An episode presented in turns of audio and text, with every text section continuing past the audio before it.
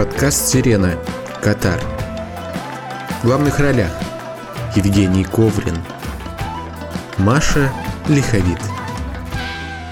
Всем привет, друзья! С вами специальный выпуск подкаста «Сирена», и сегодня мы говорим про футбольный чемпионат мира, который идет прямо сейчас. И, естественно, сегодня мы будем говорить про чемпионат мира с полюбившимися вам гостями из нашего первого сезона. И сегодня наш первый гость Маша Лиховит из группы компании «Родная речь», э, с которой мы, собственно, начнем. Маш, привет! Привет! Чемпионат мира идет. Э, давай прям сходу твой такой там прогноз, кто вообще фаворит, кто выиграет чемпионат мира и за кого ты болеешь. У меня нет прогнозов, честно говоря, кто выиграет, потому что это неблагодарное занятие, и я не настолько азартна, чтобы делать такие прогнозы. А, но мне кажется, что однозначно чемпионат мира – это такой сериал на футбольную тему, практически латиноамериканский, потому что каждый раз происходит что-то совершенно неожиданное, и мы уже видели несколько кейсов, которые сложно было спрогнозировать. А я болею за Аргентину, за Испанию на всех э, европейских и мировых первенствах. Это исключительно по любви, хотя может так и не казаться. А если Испания сойдется с Аргентиной, кого из них ты выберешь? О, вот это будет проблема прям. Знаешь, мне кажется, в этой ситуации победит дружба. То есть я буду болеть за всех. Как ты выбрал вообще Испанию и Аргентину? Слушай, ну это личная а, совершенно история, потому что я учила испанский язык, и все это началось, а, собственно, с увлечения Аргентиной и Испанией. Поэтому тут нет никакого профессионального интереса, это вот чисто по любви. Ты ощущаешь это внутри, любовь, скажи мне? Да, да, я всегда, для меня, знаешь, как было сложно на чемпионате мира 2018 года, когда был матч России и Испания, вот тогда мне прям было сложно. И прям сложно. Сложно было. Мне все казалось, что очевидно в такой ситуации, ну, там у нас есть определенные симпатии, но вообще, наверное, будешь болеть за Россию, ну, просто потому что в ДНК. Нет, как, нет, когда мы их разгромили, я была в фан-зоне, и вся фан-зона сходит с ума, а я стою такая, ну ладно, Испанию неудачно. Мы не разгромили. Все равно, по-моему, же проиграли. Не, мы выиграли. Кто мы? Давай в это придумайте, кто мы вначале. Россия же выиграла. Да, Россия выиграла, но это был ужасный матч, где мы всю игру отбивались, а потом в серии пенальти нога Акинфеева полетела. Да, точно. Да, так и ну было. Ну ладно. Но все равно было обидно. Да, я расстроилась. Ладно, хорошо. Сколько игр сборной Испании ты уже посмотрела на этом чемпионате мира? Одну. И Аргентины? А, половину одной. Удается вообще смотреть футбол, совмещать это с работой в агентстве, потому что сейчас идет сезон тендеров. Сезон тендеров, стратегий, планирование что-то за этот а, непростой год. Нет, не получается. Ну, а, хотелось бы смотреть больше, но вот два, полтора матча я успела посмотреть, ну и то с отрывом. Понятно. Как ты знаешь, Россия не поехала на чемпионат мира. Поэтому я хотел спросить вообще, делают ли что-то российские или там не российские бренды, которые остались, про футбол? Видишь ли ты такие, ну, там, практики сейчас на локальном рынке? Потому что у меня еще есть вопросы, связанные с глобальным, но сейчас давай про локальный. Я, честно говоря, вижу немного а все, что я вижу, есть на sports.ru. Как бы, честно говоря, вот у меня есть ощущение, что мы там остаемся одними из там немногих, кто смог все-таки убедить рекламодателей в том, что надо что-то делать, что это как бы действительно большой там праздник, и мы видим по нашей аудитории, что все с ней на самом деле в порядке, она там только растет. А кто еще что-то сделал? Я здесь с тобой соглашусь, потому что я тоже не вижу больших э, интересных кейсов, и действительно, вы тут очень сильно отличаетесь. У вас э, самый большой пул активаций а, в это время. Но мне кажется, ситуация с э, рекламой и с проектами вокруг чемпионата мира связана не напрямую с тем, что наша сборная не поехала.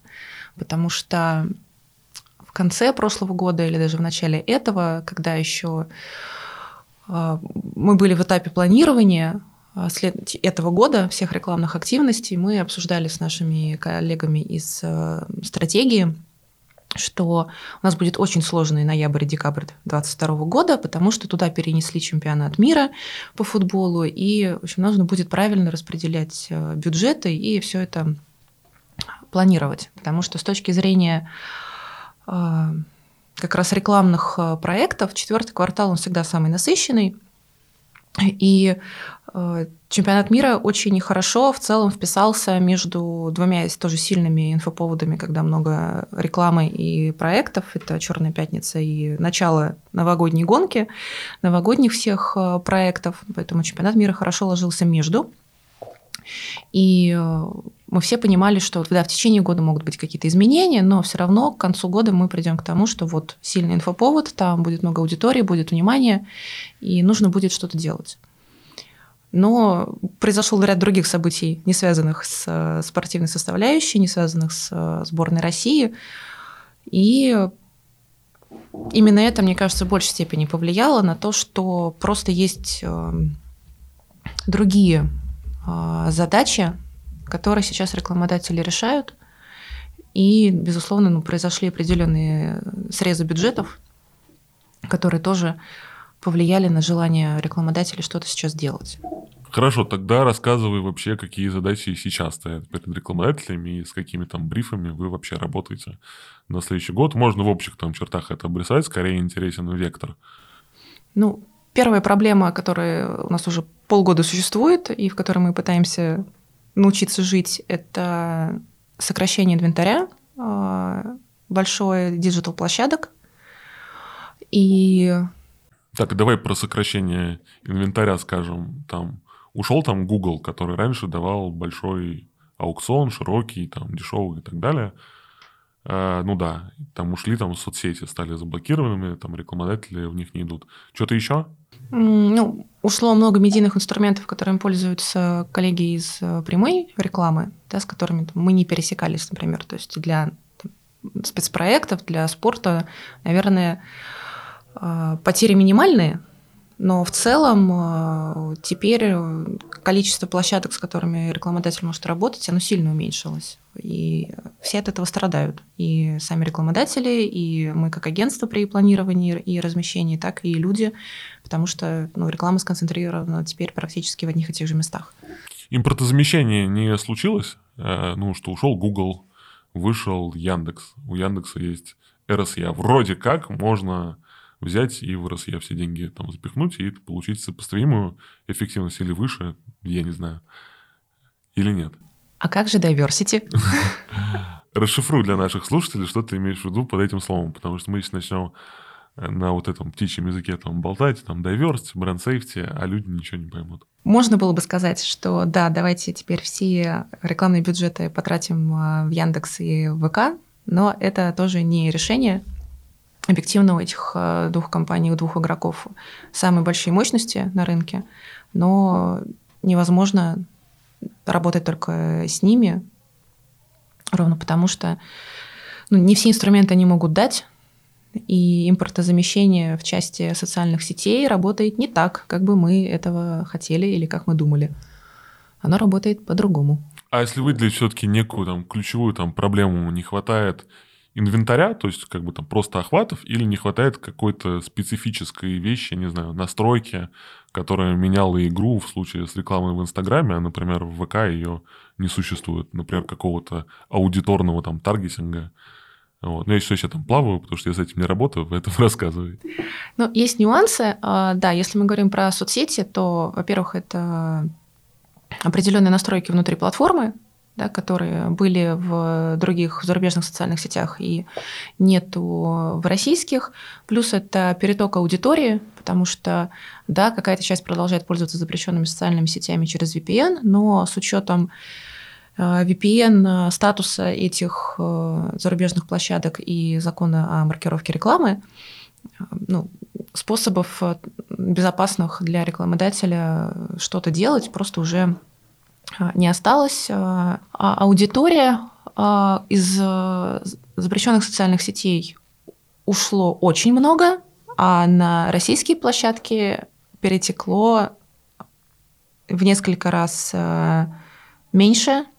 То есть у даже там больших блогеров, у которых в запрещенных социальных сетях Простите, я не могу каждый раз проговаривать а, это в полном объеме. Ну, не запрещенных, а заблокированных. Заблокированных, да, в социальных сетях. А там аудитория исчислялась миллионами, то на ВКонтакте и Телеграм, который тоже будем считать, ладно, российским, а, перешло там не больше 10% аудитории. То есть ну, было 3,5 миллиона, а перешло там 600 тысяч, например.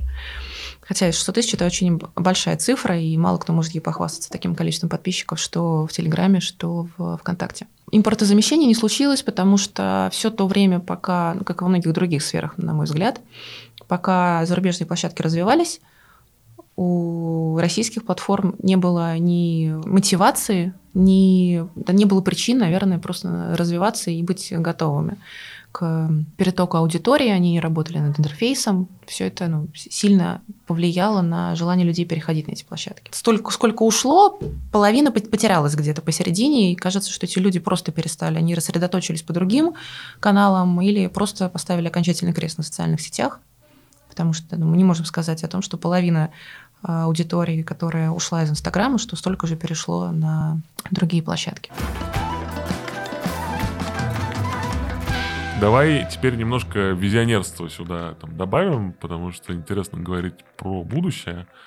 А, сборная России и вообще российский спорт почти как бы целиком находится в изоляции. Сколько мы будем жить в таком режиме, скорее всего, какие-то годы.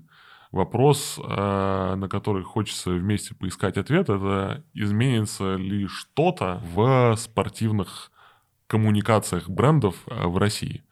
Э, и, ну, условно, будут ли они заходить на там, территорию больших там турниров, поддерживая чемпионат мира, условно, или там Евро, как явление и как футбольный праздник, а не как «Ура, болеем за наших».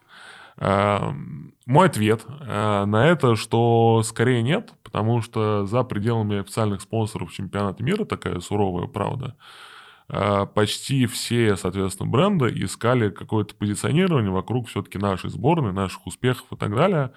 А, те бренды, которые являются официальным спонсором чемпионата мира, там в России сейчас практически не представлены, за редким исключением.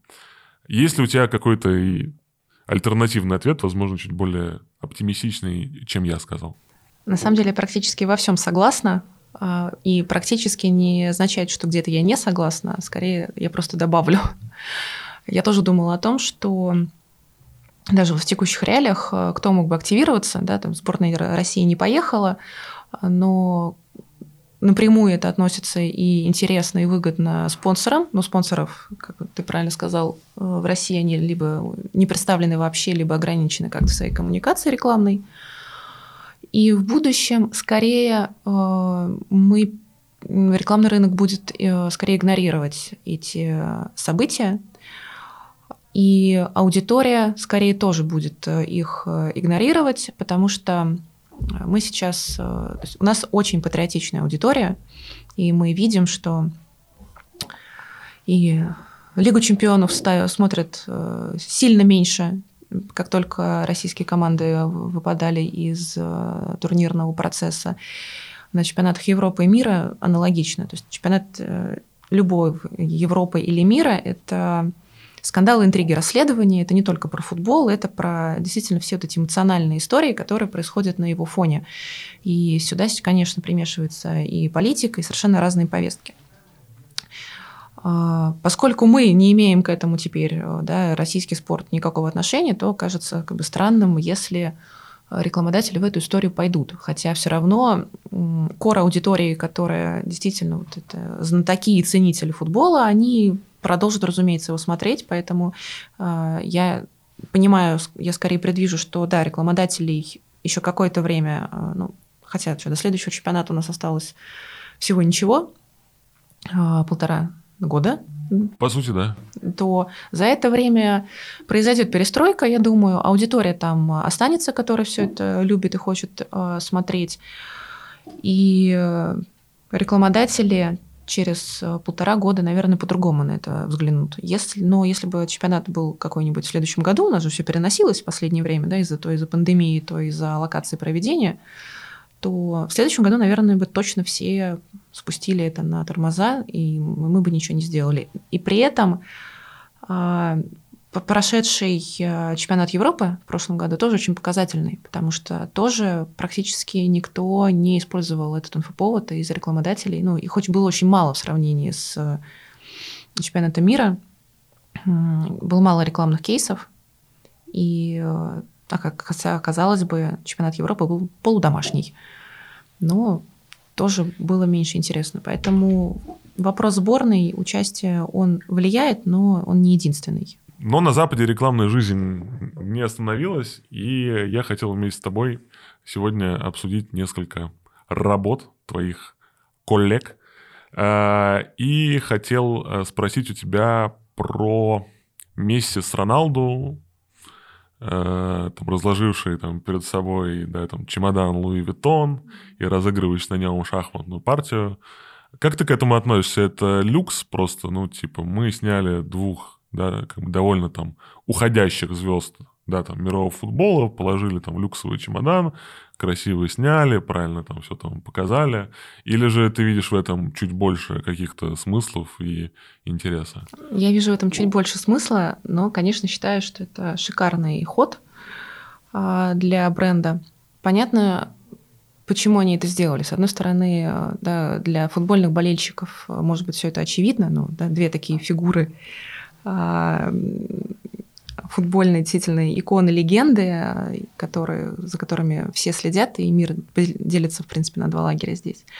Но Луи а, кейс этот интересен скорее не тем, что они а, сняли в рекламе Месси Роналду, а то, что это Louis Vuitton. Зачем они это сделали? Не потому что, ну, это мой взгляд субъективный, не для того, чтобы поддержать как-то чемпионат мира и вот эту тему, а скорее напомнить а, о себе а, очень широкой аудитории, потому что понятно, что реклама разошлась по всему миру, а, все ее видели, все ее обсуждают. И у Люкса, кажется, еще с 2020 года ну, назревают некоторые проблемы, потому что молодежь все меньше и меньше тренд э, и российский, и зарубежный, что молодежь все меньше и меньше интересуется какими-то люксовыми вещами, они ценят совершенно другие вещи. И здесь Левитон скорее напоминает о себе и пытается играть не на территории люкса как люкса, а на то, что ребята, мы с вами, и вот мы на самом деле с вами на одном языке говорим, такое заигрывание немножко и желание э, не выпадать из контекста скорее. То, что они разложили перед собой не просто шахматную партию, а знаменитую партию 18 года. А, Накамура играл ее с Карлсоном. Ты видишь в этом какой-то тайный знак, который они нам посылали? Неловко признаюсь, что настолько я не погружалась в шахматную партию, которую там расставили. И подозреваю, что в этом, наверное, да, есть какой-то смысл, конечно, но поскольку я не не погружена в шахматную предысторию, я не могу сказать, какую, что именно хотели сказать. Но мне кажется, это прям для такой очень тонкий намек, прям для знатоков. А в целом ну, Месси против Роналду.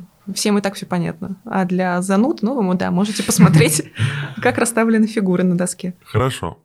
Давай следующая э, штука, которую я хотел с тобой обсудить, это то, что сделал Nike а, вообще они сделали довольно много, но как бы наиболее яркая их э, работа – это как бы довольно сумасшедший мэшап а, с разными футболистами, там лаборатория, да, там футболисты настоящего, футболисты, соответственно, прошлого, потом просто вылетают герои аниме и так далее. Как тебе это вообще вот как бы в этом там будущее каких-то, не знаю, там брендовых там коммуникаций, что мы взяли большое количество звезд, взяли инсайт такой, там, с одной стороны хороший, с другой стороны все равно, там, с моей точки зрения, ну, он как бы рассчитан на широкую там публику, а не на таких футбольных знатоков, там, как некоторые, что вот мы ищем лучшего игрока в истории, бла-бла-бла. Что, это классно или, или нет? Это классно, и это попытка перестроиться, потому что ну, мы с тобой знаем, что, и наверняка кто-то из наших слушателей тоже знает, что Молодежь в меньшей степени интересуется классическим спортом, такими как футбол и хоккей, и в большей степени интересуется киберспортом. В киберспорте гораздо меньше, а, меньшее значение принимает э, форма спортивная. Да? И Nike и Adidas, которые спонсируют э, практически весь футбольный мир, э, как будто тоже теряют э, молодую аудиторию.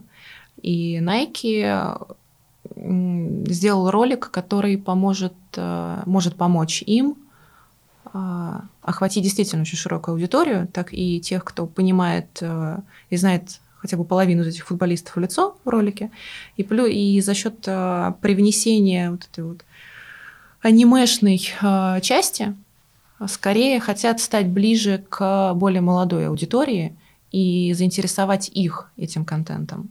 В целом, ты меня об этом не спрашивал, но я вангую, что мы на нашей с тобой жизни точно застанем изменения регламента и правил игры.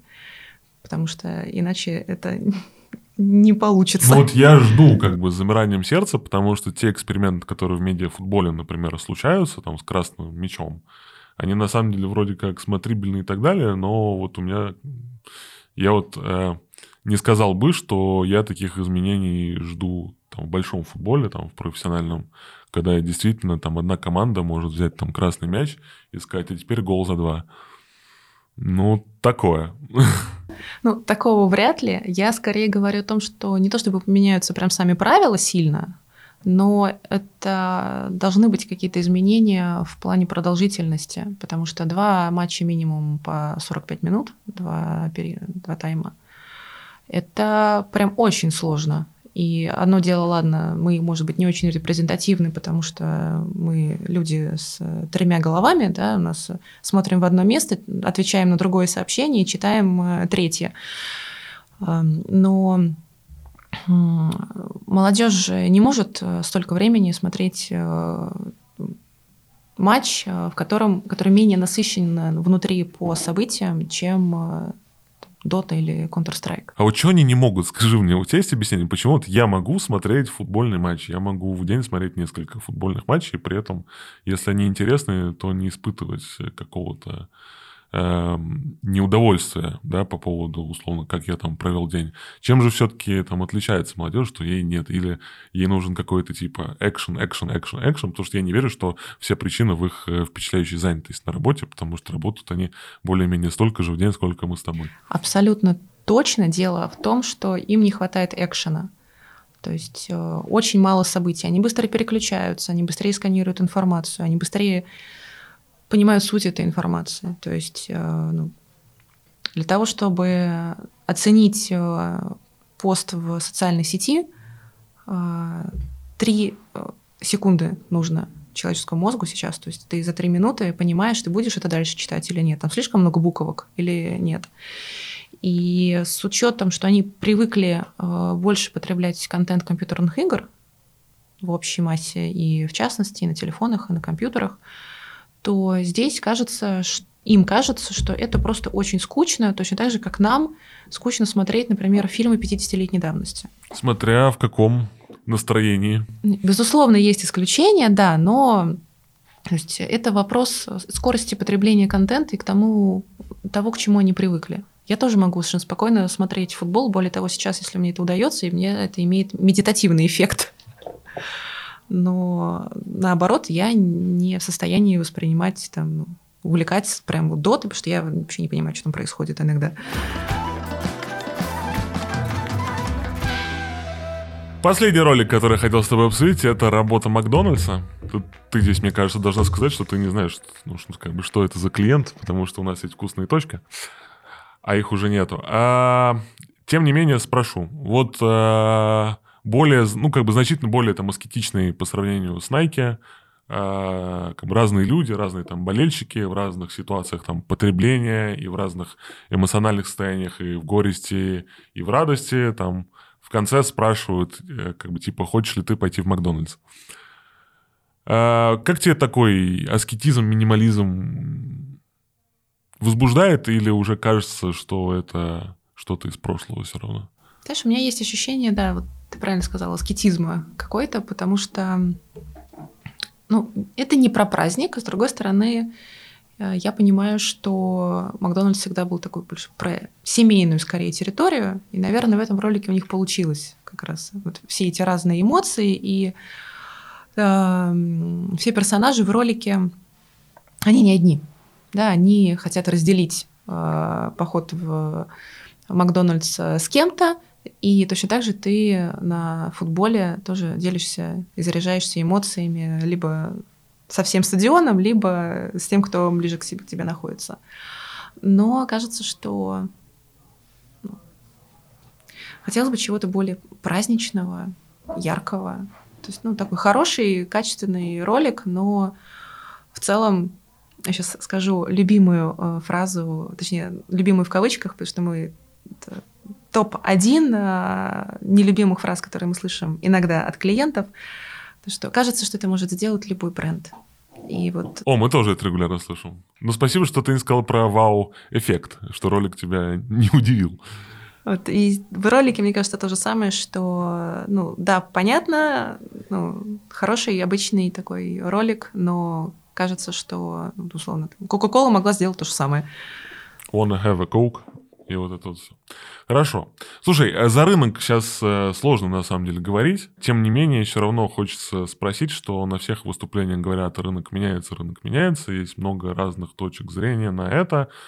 Э, никто ну, как бы с моей там точки зрения, до сегодняшнего дня никто не смог все-таки четко сказать, как именно меняется рынок. Может быть, ты скажешь вообще, типа, на что смотреть и зачем надо следить, чтобы сделать успешную рекламу в следующем году? Вот какой-то вот как бы такой совет для наших слушателей. Возможно, э, там, из них там кто-то будет в следующем году рекламу делать, им это будет полезно. Мне не очень нравится, что мы говорим о настоящем времени, как будто это продолжающееся действие. Потому что рынок уже изменился, а все, что происходит после, это удачные или неудачные попытки адаптироваться к тем изменениям, которые произошли.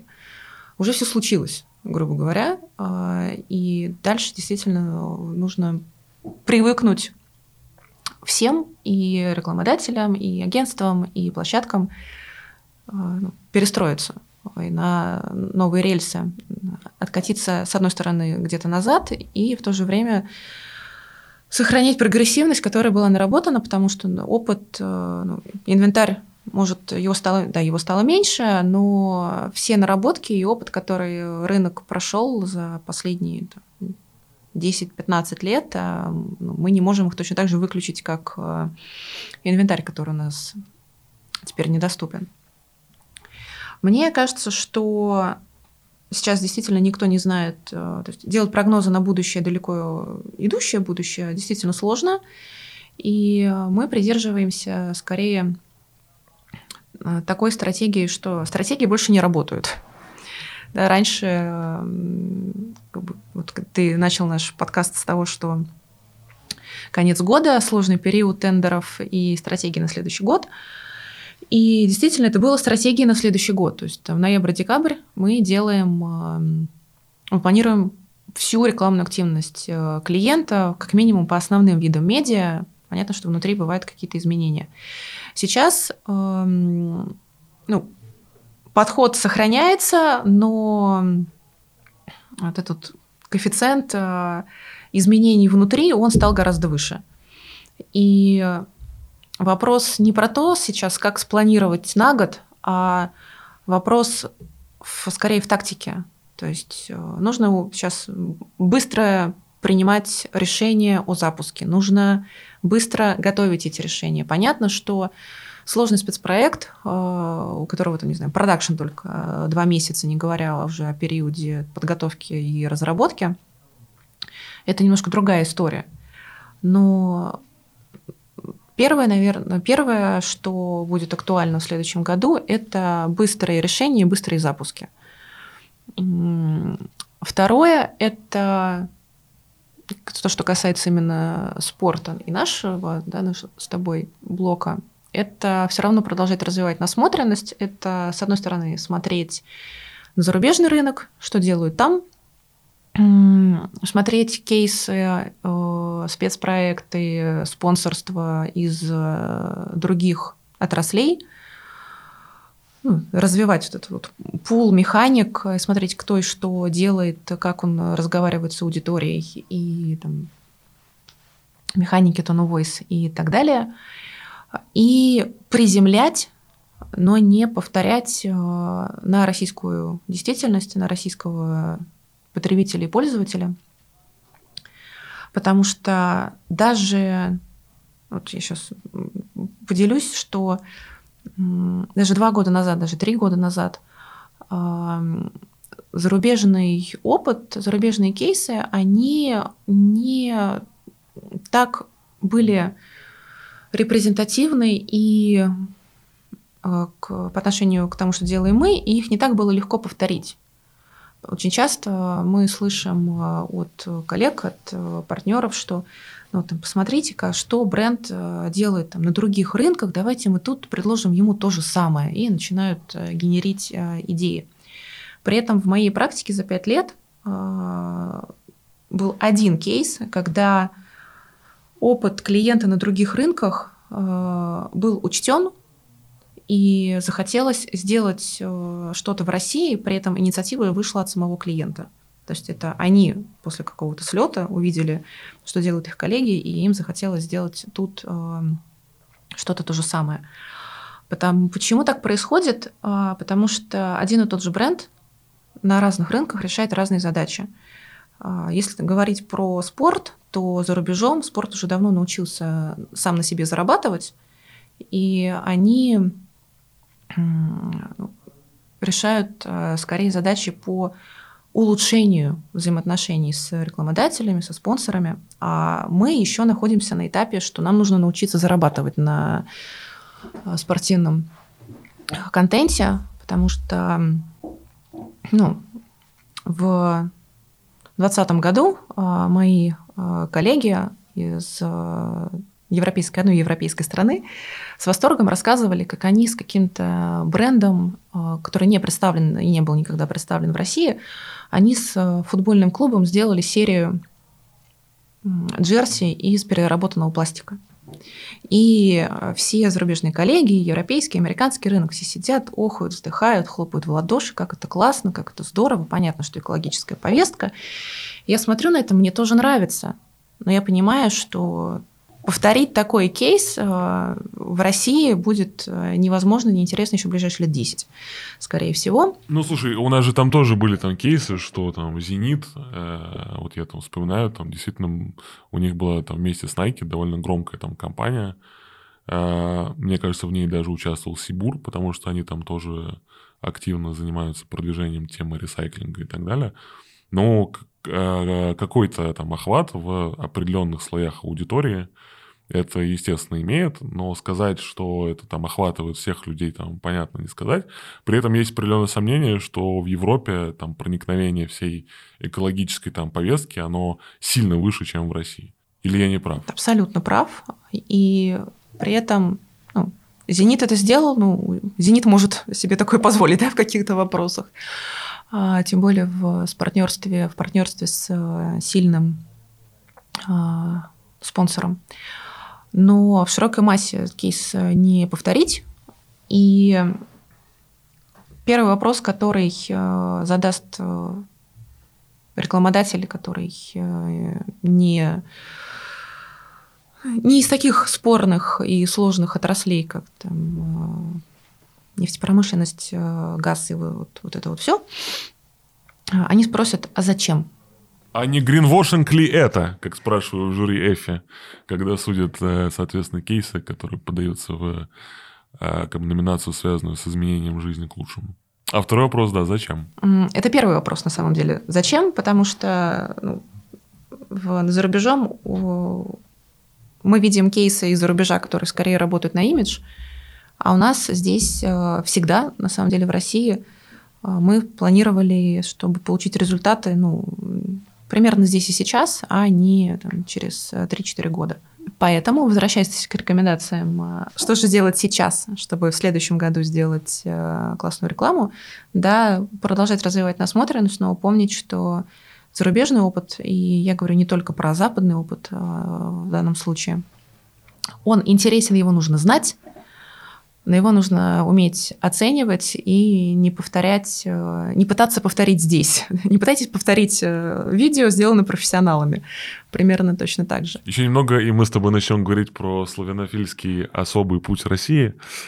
Поэтому мне кажется, что у меня для тебя остался один вопрос. У нас в прошлом сезоне был длинный блиц, а в этом выпуске я просто тебя спрошу один блиц-вопрос, на который надо будет ответить, пока не зазвучит сирена. Как одновременно смотреть футбол и работать, вот при этом как бы делая оба дела успешно? Время пошло? Ну, я же не могу сейчас так. А, как это делать? Во-первых, футбол смотрится на мьюте обязательно. Мьют включается на э, ноутбуке, и ты сидишь, чувствуешь себя пилот, пилотом э, космического лайнера, потому что одной рукой тебе нужно вовремя выключить э, звук на телевизоре, а второй рукой вовремя выключить или включить мьют на ноутбуке, чтобы твои коллеги или, не дай бог, клиент не услышал... Э...